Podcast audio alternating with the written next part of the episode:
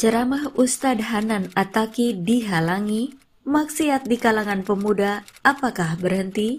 Oleh Dr. Rati Paradini.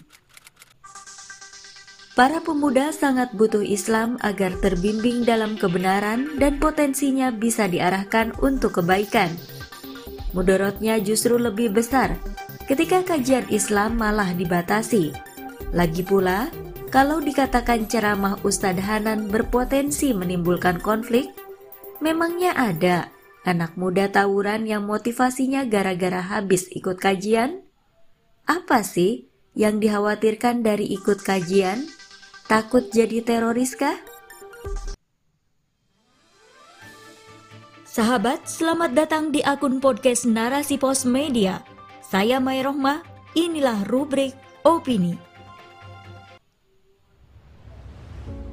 Gelaran konser Langit Ustadz Hanan Ataki kembali dihalangi. Setelah Gresik dan Jember, kini Situ Bondo juga ikut menolak Hanan Ataki. Alasannya, Ustadz Hanan diduga ex-HTI. Meski beliau sudah mengklarifikasi, tapi entah mengapa penolakan tetap saja terjadi.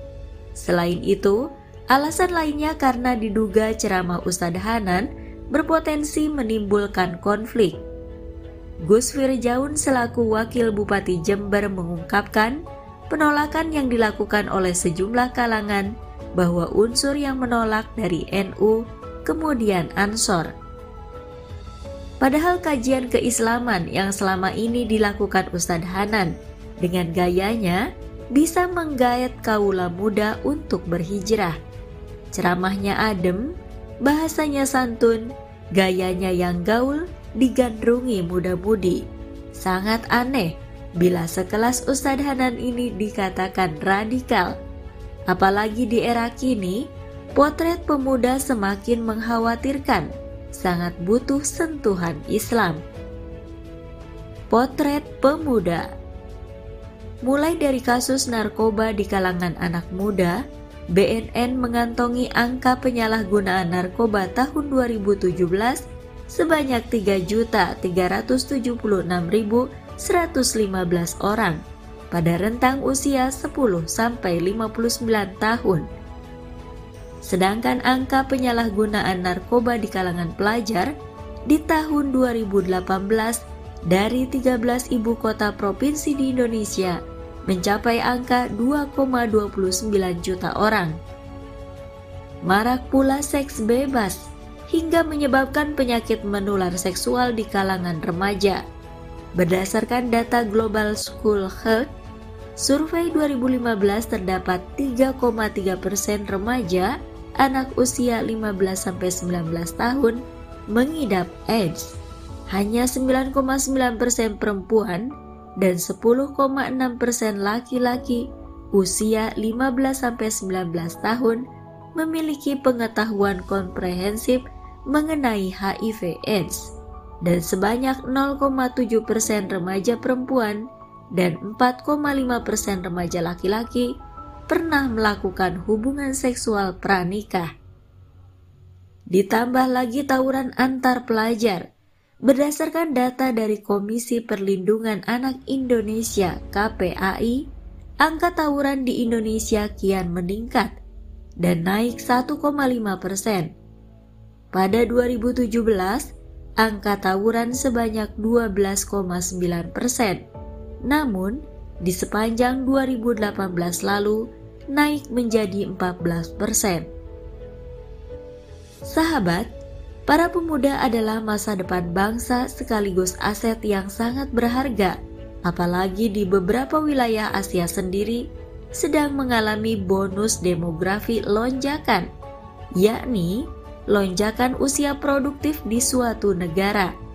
Saat ini, generasi muda di seluruh dunia usia 10-24 tahun mencapai 1,8 miliar orang dan telah menjadi populasi terbesar dalam sejarah.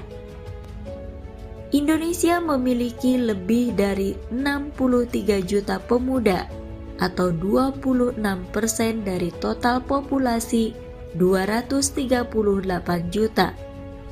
bonus demografi telah digadang-gadang oleh banyak negara di kawasan Asia Tenggara akan terjadi pada tahun 2020 sampai 2030 termasuk Indonesia di mana penduduk dengan usia produktif akan mencapai 70% lebih besar dibandingkan penduduk lanjut usia.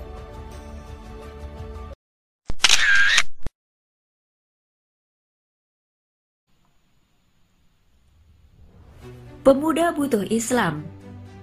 Para pemuda sangat butuh Islam agar terbimbing dalam kebenaran dan potensinya bisa diarahkan untuk kebaikan. Mudorotnya justru lebih besar ketika kajian Islam malah dibatasi. Lagi pula, kalau dikatakan ceramah Ustadz Hanan berpotensi menimbulkan konflik, memangnya ada anak muda tawuran yang motivasinya gara-gara habis ikut kajian? Apa sih yang dikhawatirkan dari ikut kajian? Takut jadi teroris kah? Hei, belajar Islam yang benar justru akan menjauhkan dari perbuatan kejahatan. Yang jelas-jelas memecah belah, menimbulkan aksi teror itu adalah kelompok kriminal bersenjata di Papua. Mereka menginginkan pisah dari negara, dan mereka lakukan itu tentu bukan terinspirasi dari ikut kajian Islam Baru-baru ini, kelompok kriminalitas bersenjata di Papua memakan korban 10 orang. Aksi separatisme ini juga diam-diam mendapat dukungan dari negara luar. Misalnya saja, APPG, All Party Parliamentary Group on West Papua, dibentuk untuk mendorong pemerintah Inggris mendukung kemerdekaan Papua Barat. Yang seperti begini ini harusnya disikat bukan malah kajian Islam yang digugat. Kalaupun ada beda ormas di kalangan umat Islam, harusnya perbedaan disikapi dengan dewasa. Perbedaan fikih dan majhab itu wajar, selama tidak bertentangan dengan Al-Quran dan Sunnah. Jangan sampai sibuk menghalangi dakwah saudara sendiri, sedangkan maksiat di kanan kiri malah dibiarkan terjadi.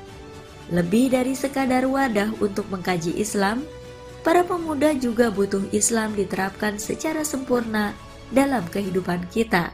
Sebab, dengan begitu, gaya hidup liberal dan inovasi budaya barat, termasuk cara pandang sekuler, akan dihalangi, sehingga tidak membuat para pemuda sibuk dengan membebek gaya hidup yang salah, tidak terjerumus ke dalam seks bebas hingga narkoba sebab Islam telah mendidiknya menjadi sosok yang bervisi surga lewat sistem pendidikan khilafah dan kontrol masyarakat Islami yang aktif beramar ma'ruf nahi mungkar, bukan masyarakat yang doyan dangdutan, tapi anti pengajian.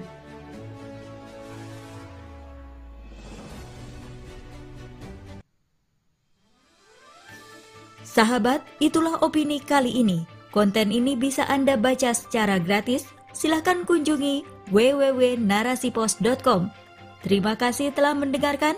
Saya Maya Rohmah. Sampai jumpa di episode berikutnya. Narasi Pos, cerdas dalam literasi media, bijak menangkap peristiwa kunci.